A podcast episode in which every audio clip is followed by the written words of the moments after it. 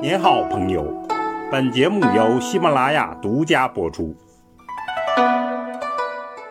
听段子学书法，我们继续说碑帖段子。今天说北魏的楷书石门铭，神仙气与篆咒气。关于汉中石门以及石门十三品的书法，尤其是石门颂。我们在书法段子、碑帖段子里都分别讲过，请大家点击文后的链接收听参考。这里我们就不再赘述。石门凿通之后，多次毁坏又修复。北魏时候有一次重要的修复，那么保协旧道就再次变为通途。为了纪念此事，赞颂功德，就刻了石门铭。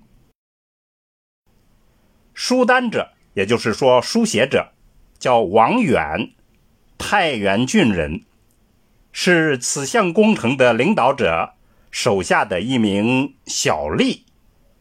史书里关于他没有记载，不过康有为推他为南北朝十大书家之一。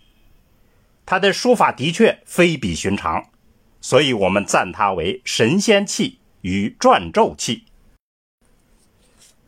我们先来看一下铭文内容。此门盖汉永平中所穿，将五百载。这个石门是东汉永平年间凿穿的，已经将近五百年了。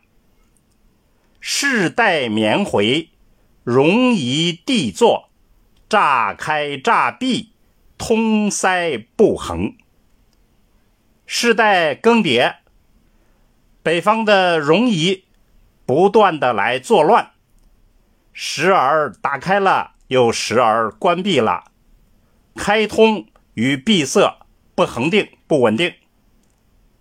自进士南迁，思路废矣。自从进士去了南边江南。这个路就废弃了，其崖岸崩沦，间隔烟尺。它的山崖石岸崩塌了，涧沟里的亭阁也埋没了。门南北各数里，车马不通者九之。石门的南北各数里。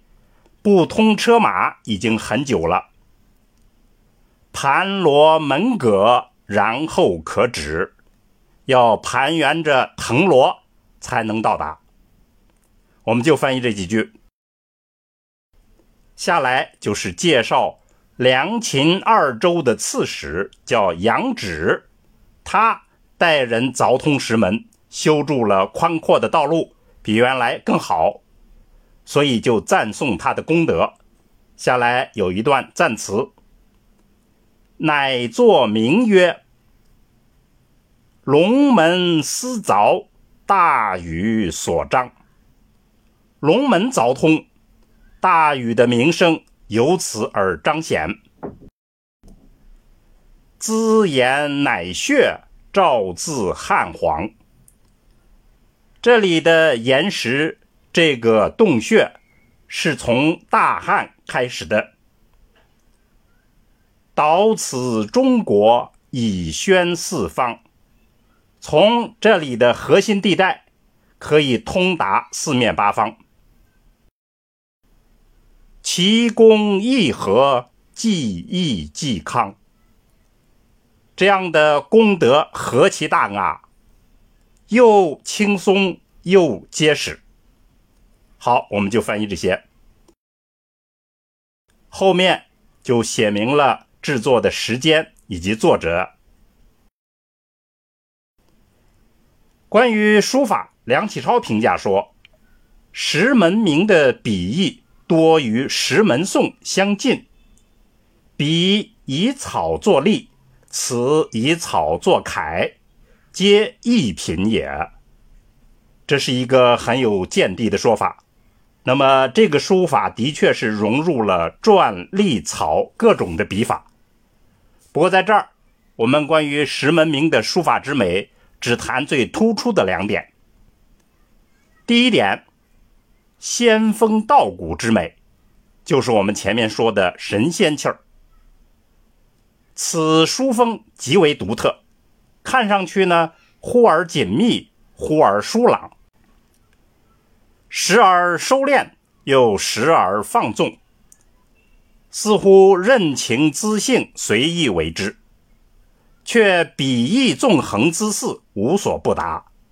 可以说是阴阳刚柔万变不离其宗，这正是魏晋时期玄学思想所形成的审美情趣的典型代表。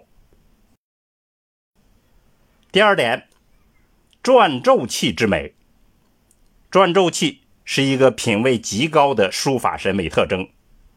简单来说，就是从大篆、小篆中汲取营养，形成凝重饱满。浑圆鼓荡的高古笔意。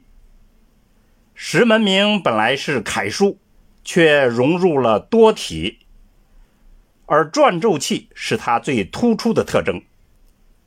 运笔内敛紧勒，又加以提按起伏，率性挥洒，造成了一种雄浑苍茫而又通达流美的境界。